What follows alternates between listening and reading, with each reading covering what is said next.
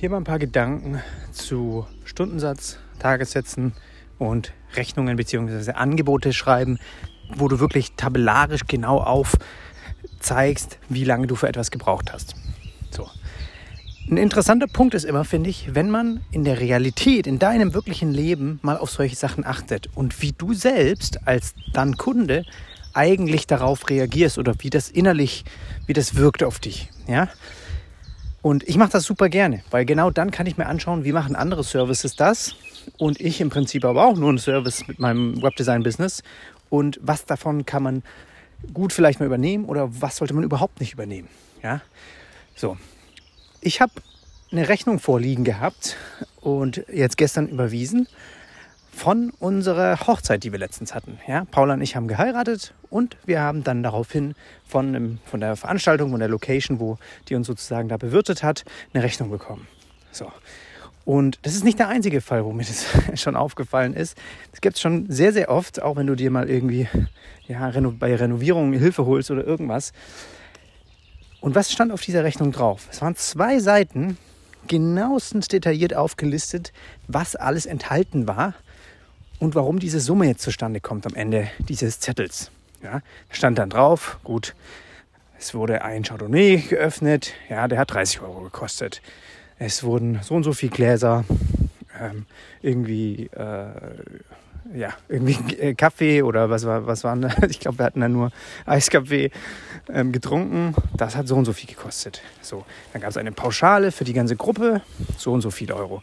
Dann gab es eine Pauschale für alle Mitarbeiter, die dort geholfen haben. Dann gab es äh, irgendwelche Kosten für Grillutensilien und so die ganzen Sachen, die da drauf gekommen sind und so weiter. Ja, für die Location an sich alles detailliert aufgelistet. So. Und ich weiß noch ganz genau, als Paula damals gesagt hat, du, wir hatten mit dem Veranstalter gesprochen, dann äh, einfach nur ein Vorgespräch, habe ein Angebot darauf hinbekommen und ich habe dieses Angebot, diese Auflistung nicht gesehen. Es war einfach nur so, Paula hat mir gesagt, hör zu, so und so viel wird das kosten. Ja, nehmen wir mal an, es, es war jetzt eh im kleinen Kreise bei uns, zweieinhalbtausend Euro oder 2000 Euro. Ja, und ich habe einfach nur gesagt, ja, okay, das ist es mir wert. So, nachdem ich jetzt diesen Zettel gelesen habe und wir zusammen die Sachen durchgehen, dann fragt man sich, uff, was, der Wein hat da 30 Euro gekostet? Okay, den hätte man vielleicht auch weglassen können. Oder, ja, die und die Sachen, na, die waren jetzt doch nicht so toll. Vielleicht beim nächsten Mal würden wir die nicht nochmal bestellen. Ja, und so geht man da durch und so behält man das in, im Kopf. Und das macht, machen unsere Kunden natürlich auch, wenn du das denen so picobello genau alles auflistest. Wenn die also nochmal auf dich zukommen und vielleicht nochmal deine Leistung, deinen Service in Anspruch nehmen wollen, dann denken sie eben, ach, das habe ich letztes Mal es hört sich cool an, aber es braucht man vielleicht gar nicht unbedingt. Und deswegen sagen sie explizit, das bitte nicht machen, weil sie wissen, das reduziert dann den Endbetrag. Und bei mir ist es halt so, ich, für mich, ja, ich, ich schaue, deswegen sage ich dir das davor und danach. Also danach die Rechnung habe ich mir genau angeschaut, weil wir halt zufällig da gerade saßen und dann die, das per Post gekommen ist, habe ich mir drauf geschaut aber davor hat Paula mir einfach nur den Betrag gesagt, was es kostet. Und ich habe einfach nur vom Gefühl her, ja, von dem, was es mir wert ist für den Tag, meine Familien da zu haben und einfach nur zu so sagen, hey, okay, das ist mir locker für die Location dort und für das Essen und die Getränke, die wir dort machen, ungefähr, weiß ich nicht, 2000 Euro, 2500 Euro, ist es mir wert. Ja, da hätte am Ende, ich sag's dir, wenn die, wenn die Rechnung nach dem das Ganze, nachdem die Hochzeit passiert ist, ja, wo man sowieso einen sehr, sehr tollen, glücklichen Tag hatte, sozusagen war immer noch innerlich, wir waren super happy. Der ganze Tag war so überraschend noch schöner, als wir uns das irgendwie ausgemalt haben, weil einfach, ja, wir, wir einfach überrascht waren, wie die das alles aufgezogen haben. Die hätten locker von mir aus 3000 Euro oder 4000 Euro da drauf schreiben können und ich hätte wahrscheinlich am Ende immer noch gesagt, ist alles okay. Ja, zahle ich gerne, weil wir so ein glückliches Gefühl danach halt hatten. So, ohne das irgendwie so genau aufzulisten, hätten die machen können. So, ich muss mich gleich kurz mal wieder ein bisschen hier entfernen, wenn der da seinen Garten pflegt. Und das ist halt so dieses, okay, wann, weißt du, vom Gefühl her, und darum geht es oft, wenn du auch mit Kunden arbeitest, wo du den einen festen Betrag auch sagst, ja, was ist es denen wert, wo man einfach nur einmal über Geld spricht und sagt, okay, das äh, passt für mich so. Ja, während es jetzt, sage ich mal, für die Hochzeit, die wir da hatten, weil es sehr wenig Leute waren, sagen wir mal, es wären, da würde am Ende 10.000 Euro draufstehen, ja. keine genaue Auflistung. Steht einfach nur, danke, dass ihr da wart, freuen uns, hier ist die Rechnung 10.000 Euro pauschal. So, dann hätte ich wahrscheinlich, oder wahrscheinlich auch schon bei 6.000, 7.000, hätte ich schon so angefangen zu denken, okay, da hätte ich mir vielleicht doch nochmal gewünscht, dass vielleicht das ein oder andere da zusätzlich dabei wäre. Ja, weiß ich nicht, eine, eine coole Hochzeitstorte oder irgendwie bestimmte Dinge, ja, vielleicht nochmal eine Betreuung, irgendwas Tolles für die Kinder oder sowas, ja. Das hätte ich dann schon mir so innerlich vielleicht gedacht, das wäre mir dann zu wenig gewesen, jetzt im Nachhinein, ja. Aber ich glaube halt, dieses innere, dieser, dieses, was es mir einfach wert ist, dieser Tag, der ist für mich einfach, da hätte ich sofort spontan aus mir raus gesagt, gut, 2000 Euro, 3000 Euro ist es mir auf jeden Fall wert gewesen. Das fand ich so toll. Ja, habe ich nicht quasi irgendwie eine detaillierte Auflistung dafür gebraucht. Das habe ich innerlich gesagt. Und die haben mir sozusagen immer weiter argumentiert, warum sie etwas Bestimmtes jetzt abrechnen und mir das alles aufgezeigt und haben am Ende weniger ja, von mir ja, von mir quasi bekommen, als sie vielleicht hätten können, ja, am Ende. So. Und das ist halt einfach so was, weswegen sich super gut lohnt, am Anfang mit dem Kunden zu sprechen, im Voraus rauszufinden, wo auch der Wert liegt für den Kunden. Ja, da auch mal vielleicht zu fragen, ja, was, was habt ihr euch vorgestellt? Wie viel wollt ihr denn da ausgeben vom Budget her für so eine, für so eine kleine Hochzeit? Ja, was fühlt sich für euch richtig an? Und das mache ich weiß, dass es ganz viele nicht machen. Ja, die haben ihre klaren festen Preise für bestimmte Sachen, hauen sie ihre Marge drauf und gut ist. So. Der Grund, warum das aber nicht gut ist, weil dir eventuell sehr, sehr viel verloren geht, weil doch durchaus auch mal Kunden da sind. Klar, es gibt auch die Kunden, die picky sind, die genau das wollen und die landen dann bei jemandem, der zum Beispiel mit einem Stundensatz oder Kundentagessatz arbeitet, weil sie da genau sagen können, wir wollen das, du sollst so wenig Zeit wie möglich darauf ähm, verwenden, sollst äh, es soll, ähm, ja, wir wollen möglichst wenig zahlen. Deswegen streichen wir dir die und die Sachen raus und bitte mach uns nochmal ein Angebot, wo du die Sachen weglässt, dafür aber das dazu nimmst, was würde das dann kosten? Der, der, der ganze, das ganze Thema ist nur auf, auf Kosten und nicht auf dem Ergebnis, auf das Projekt, auf der Website selber, die man eigentlich erarbeitet. Und das fällt mir immer wieder auf, wenn ich halt solche Rechnungen zum Beispiel mal vorliegen habe, dass ich so wahnsinnig froh bin, einfach nur meinen Kunden im Voraus ein Angebot zu schreiben. Da steht ein Preis drauf. Die wissen im Voraus, was es kostet. Nicht mehr und nicht weniger. Und auch ich haue da meine Marge drauf, weil ich weiß, dazu, es ist wahrscheinlich ein bisschen mehr wie bei anderen Webdesignern, zu denen du gehst.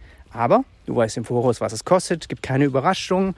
Und ich bin jemand, der gerne über den Tellerrand auch mal arbeitet. Ich bin jemand, der auch gerne, wenn wir mal mitten im Projekt sind und sehen, hm, es wäre doch toll, wenn wir irgendwie hier vielleicht doch dieses und jenes noch einarbeiten.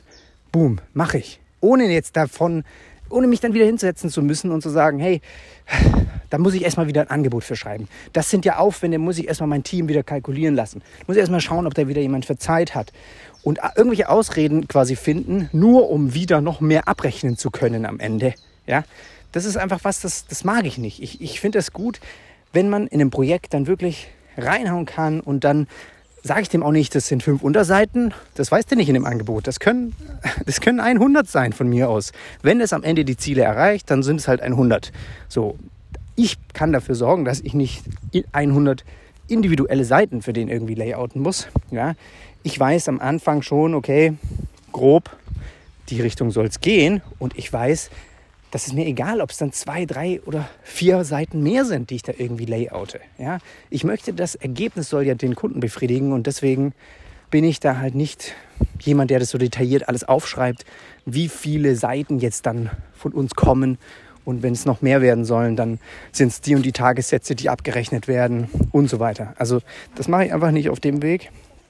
Und deswegen ja, fällt mir das immer wieder auf, wenn ich eigene solche Rechnungen da vorliegen habe. Und falls du mehr in tiefer in das Thema auch Value-Based Pricing, auch in, ja, in Festpreis mit einem Preis zu arbeiten, den am Anfang mit dem Kunden zusammen auch über einen Wert, der eben geliefert wird von der Website.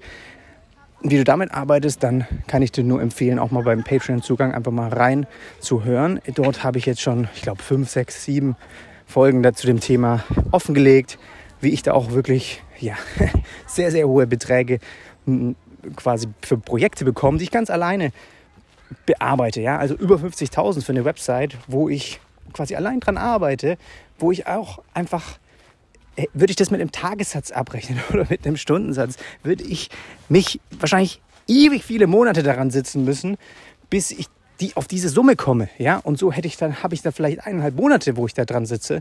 Und das liegt allein daran, dass halt einfach eine ganz andere Preisstrategie dahinter ist. Und es muss einfach auch dieses Gefühl auch von Kundenseite da sein, hey, ich sehe diesen Preis, ich sehe, ich habe auch, auch er hat ein Gefühl und er weiß, er bekommt da einen bestimmten Wert von zurück, ja, und der muss für ihn auch passen, ja.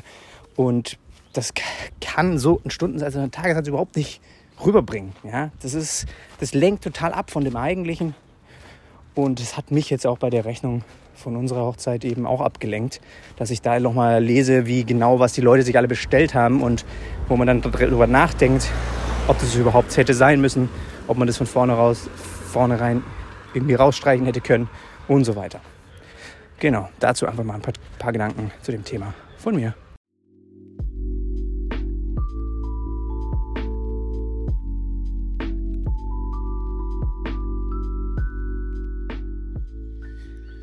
Habe mir gerade ein, zwei Folgen von Ben Burns von The Future angeschaut, der momentan auf YouTube so ein bisschen dokumentiert, wie er seine Website neu relaunched, überarbeitet, den Prozess ein bisschen mit dokumentiert. Und mir sind so ein paar Gedanken eingefallen dazu, die mich auch ein bisschen mehr als Content Creator betreffen und die ich glaube ich aber auch vielleicht weiß ich nicht, hast du die auch so ein bisschen bemerkt oder gesehen? Und es gibt jetzt in unserem Feld, glaube ich, jetzt nicht so wahnsinnig viele, die irgendwie auf einem ja, regelmäßigen Level, glaube ich, für Kreative irgendwie Content produzieren. Das ist natürlich The Future, die mit einem Riesenkanal auf YouTube und genauso auch äh, Run Segal, den wahrscheinlich auch viele kennen, gerade wenn sie auch mit Webflow arbeiten. Und ich finde bei beiden Kanälen habe ich eben so ein, was ähn, ein ähnliches Problem gemerkt. Ja? Und das äh, wollte ich mir mal ähm, beschreiben, ja, wie das so ein bisschen auf mich gewirkt hat. Und zwar, beide haben sich von der Agenturarbeit oder von der Kundenarbeit wegbewegt hin zu Online-Kursen, also Einnahmen über Kurse zu generieren und genauso eben auch ja wahrscheinlich Sponsoren oder irgendwas, ja. Also wirklich eher nur noch Content produziert und keine Kundenaufträge mehr. Und das Interessante ist, dass ich finde, dass bei, bei, bei Ransegal zum Beispiel, der hat schon über Jahre hinweg eigentlich versucht, eben Inhalte bisschen zu produzieren, die einfach nur seinen Alltag begleitet haben, ja, und die so ein bisschen gezeigt haben, wenn er vielleicht mal mit einem Auftrag fertig war, hat er kurz einen Case Study irgendwie mit hin hinterher ähm, noch aufgenommen und hat also reale Einblicke mit reingebracht, die von, von Kunden sozusagen kamen, die wirklich auch ihm in Auftrag gegeben haben. Und das hat halt super gut funktioniert. Und ich habe das so gerne geschaut. Ja? Und ich glaube, ganz viele andere auch. Und das Gleiche ähm, war auch bei, bei The Future ein bisschen so. Die haben sehr viel, gut, da war es ein bisschen anders. Die haben jetzt nicht irgendwie alles mit, mit dem Studio Blind irgendwie dokumentiert, weil das halt so ein bisschen auch aufgehört hat, in dem Zuge, wie sie auch den Kanal äh, aufgezogen haben. Aber immer dann, wenn sie das mit reingenommen haben, hatten sie sehr, sehr große Erfolge. Sie hatten zum Beispiel dieses Building a Brand, was super erfolgreich reingehauen ist. Dann haben sie versucht, das Gleiche nochmal nochmal zu machen, aber so ein bisschen zu, zugekünstelt. Das war kein realer Auftrag. Es hat dann nicht so funktioniert. Jetzt kommt äh, Ben Burns, der das halt auch nochmal mit seinem eigenen Website so ein bisschen versucht mit einem, also so einen realen Case einfach mit reinzubringen, ja. Und bei, bei Building a Brand hat es so gut funktioniert, weil es ein Schulterblick war von einem realen Kundenauftrag. Ja, die Leute haben gesehen, so läuft das auch wirklich ab. Und der Kunde hat wahrscheinlich mit einem Deal im Hintergrund erlaubt, okay, ihr dürft die Kamera mitnehmen, gleichzeitig ein bisschen Augen auch zusätzlich auf unsere Brand und ähm, wahrscheinlich am Preis her ein bisschen reduziert gewesen. Dafür durften sie das mit dokumentieren. Super Deal wahrscheinlich und äh, einfach ein ganz, ganz toller Einblick.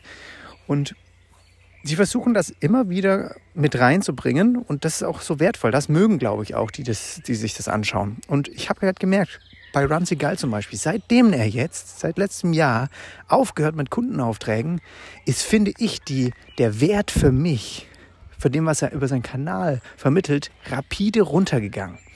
Weil man so merkt, dass eigentlich ganz viele Inhalte, die sie produzieren, auf, den, auf seine Kurse abzielen. Ja, auf nicht mehr so mehr dieses, also es ist interessant, es ist ja, es ist ja auch äh, irgendwo legitim, ja, aber es sind ganz viele Themen, die jetzt äh, vorkommen, die für mich sehr basic sind, gar nicht mehr so interessant, weil sie wahrscheinlich probieren jetzt von Grund auf ein bisschen alle irgendwie Webdesigner hier mit einzuschließen, die davon was lernen sollen. Und dafür müssen sie halt auch natürlich die Basics erstmal abdecken oder halt über die Sachen sprechen. Und da fehlt mir halt an ganz vielen Stellen dieser Bezug zur Realität, wie es wirklich abläuft. Ja, und das, das, das habe ich halt einfach bei, ich glaube, war eigentlich die dritte Person bei, fällt mir jetzt gerade nicht mehr ein, wo mir das noch eingefallen ist. Das sind halt einfach so auf jeden Fall diese, auch bei, bei The Future war es halt auch so ein bisschen so, dass es, dass ich gemerkt habe, dass gerade die, die Sachen, die Realbezug hatten, die fand ich viel interessanter, wie, ähm, ja, wenn sie auch einfach mal nur die Kamera, weißt du, bei so einer Whiteboard-Session dabei war oder sowas. Das sind die Sachen, die richtig gut ziehen. Und klar ist so ein Interview, ein Gespräch mit irgendjemand auch mal interessant, aber lange nicht so, glaube ich, wie wenn man irgendwie mal ja, sieht, wie es wirklich abläuft. Und ich glaube, dass das auch ein richtig großer Nachteil ist, auch bei, bei Run Seagal zum Beispiel, dass er, dass er in Zukunft diese realen Einblicke nicht mehr hat. Ja, und das merkt man auch so ein bisschen in der Stimmung, auch in den Kommentaren. Und da kann man genauso andere Sachen jetzt mit reinnehmen. Ja, bei mir ist es ja auch vom YouTube-Channel sehr, sehr viel Tutorials und so weiter. Und ich beziehe, also ich fokussiere mich dann auch da drauf und sage, gut, Tutorials sind immerhin, die Leute wissen, was sie bekommen, ja. Ähm, ich versuche da jetzt aber nichts irgendwie anderes mit reinzumischen, sondern es ist einfach jetzt ein Tutorial. Aber trotzdem glaube ich, dass ich dadurch eben noch so ein bisschen mehr jetzt auch einen Vorteil mit reinbringen könnte, weil es überhaupt nicht irgendwie komplett mein Anliegen ist, das ganz wegzunehmen, ja, mit den Kundenaufträgen, sondern ich glaube, genau das könnte ein Vorteil sein, dass man sich, dass man versucht, das noch mehr bewusst mit reinzunehmen. Und ich habe das jetzt äh, bei mir in der, in der Patreon Community zum Beispiel sehr, sehr häufig gemacht habe. Ich habe bestimmt schon drei, vier Projekte nebenher dokumentiert und das finden einfach die, die meinen Podcast auch im ähm, Premium-Channel abonniert haben, super interessant, weil da berichte ich von realen Fällen. Und das ist ja auch klar, weil genau das ist ja das, wie, wie kann man es am besten lernen, indem man es einfach mal auch real sieht, wie es auch abläuft. Und nicht, das zeigt halt auch an, an einfach, dass man das auch macht, was man erzählt und nicht nur einfach nur das erzählt. Und einfach, das sind einfach so Gedanken, die ich jetzt hatte, während ich das mir immer wieder anschaue, weil natürlich, wie du auch, gucke ich mir ja auch andere Kanäle an und lerne von anderen, ja. Und da merke ich einfach, dass es so ein bisschen so, ich schaue das gar nicht mehr so viel wie früher, weil einfach das ein bisschen abgeschwächt ist, weil es vielleicht nicht mehr so interessant ist, weil es nicht mehr so real ist. Und wenn du einfach vorhast, auch eben einen bisschen mehr Content zu produzieren, da vielleicht auch einzusteigen, dann rate ich dir, versuche einfach das, an was du arbeitest, auch zu dokumentieren. Versuch diesen realen Bezug damit reinzubringen. Ähm, das ist auch das, was ja Gary Vaynerchuk immer gesagt hat, einfach nur nicht kreieren, sondern nur dokumentieren. Und irgendwo, ja, hat er wahrscheinlich dann recht, dass man, dass die Leute halt einfach das dann interessant finden. Das bekommt diesen Bezug, den man der Echtheit mit rein und es nicht gekünstelt ist und man muss nicht irgendwie versuchen, etwas zu erzählen, was man vielleicht noch gar nicht gemacht hat, sondern starte da oder bleib da, wo du bist. Ähm, fang an, das ein bisschen nebenher mit aufzuschreiben. Guck, dass die interessanten Learnings von dir mit, mit drinne sind. Und das dann halt auch in einem runden Package irgendwie präsentieren, das nachvollziehbar ist. Und jetzt nicht total aus der Luft gegriffen. Aber ich glaube, das waren einfach so ein paar Sachen, die haben, diesen, habe ich mir einfach, ja, sind mir aufgefallen. Und ich bin gespannt, wie sie damit umgehen, weil ich glaube, dass das, ja, merke ich immer wieder auch in den Kommentaren, was ich da so lese bei den Leuten, dass die halt einfach sowas auch ein bisschen vermissen. Und dann bin ich gespannt, wie die das ja versuchen, weiterhin da noch mit, äh, doch noch mit vielleicht wieder aufzugreifen, obwohl sie keine realen Aufträge mehr bearbeiten. Genau. Ich würde dir hier am Ende ganz gerne noch meinen Webflow Online-Kurs empfehlen, bei dem du lernst, wie du eigene Layouts professionell umsetzt, ohne eine einzige Zeile Code selbst schreiben zu müssen. Du weißt von mir selbst, ich bin auch im Herzen mehr ein Designer. Ich komme aus einem Design-Background, trotzdem mittlerweile eben wirklich keine Probleme mehr, meine Layouts, meine Vorstellungen, was Animation, Interaktion angeht, eben wirklich auch umzusetzen, ohne Programmierer sein zu müssen. Ja? Und das ist eben möglich heutzutage mit No-Code-Tools und da ist eben eins der besten und größten auf dem Markt Webflow, mit dem auch immer mehr eben Kreative arbeiten und genau dazu habe ich ein Kurs gemacht. Und jetzt fragst du dich vielleicht, okay, warum brauche ich unbedingt den Kurs? Es gibt da draußen doch auch massig Tutorials und ich kann mir das doch selbst beibringen. Auf jeden Fall, kannst du auch. Es ist für mich äh, ein wahnsinniger Mehrwert ist Webflow in den letzten Jahren sowieso gewesen und ich habe dazu schon so viel kostenlose YouTube-Tutorials gemacht. Kannst du dir alles anschauen und Sachen selbst zusammensuchen. Manche mögen das, manche, manche recherchieren gerne selber, lernen das über mehrere Monate hin und manche wollen auch einfach die Abkürzung haben und dafür ist der Kurs eben da. Ich habe in den letzten acht Jahren sehr, sehr viel im Webdesign-Bereich gelernt, was auch die Zusammenarbeit, auch das effektive Anlegen, Erstellen von Webseiten angeht. Und das ist eben alles hier drin in dem Kurs. Du kannst also wirklich von vorne bis hinten eine komplette Website für eigenen Kunden launchen, Domain verknüpfen und fertig. Alles drin, was du brauchst. Grundlagen, Layout, Umsetzung, ein realer Kundenauftrag, wie ich das auch mache, Website, Launch, was da alles zu, wichtig ist mit DSGVO, Checklist, alles drin. Dann die Einführung in das Webflow CMS, was super mächtig ist. Die Zusammenarbeit mit Kunden, worauf es da ankommt und auch dann natürlich ein super, super extra Bonus-Modul Layout Animation, weil genau dieses Thema macht Webflow unheimlich stark. Mehr zu dem Thema findest du auf webflow-lernen.de oder einfach den Link in den Show Notes klicken.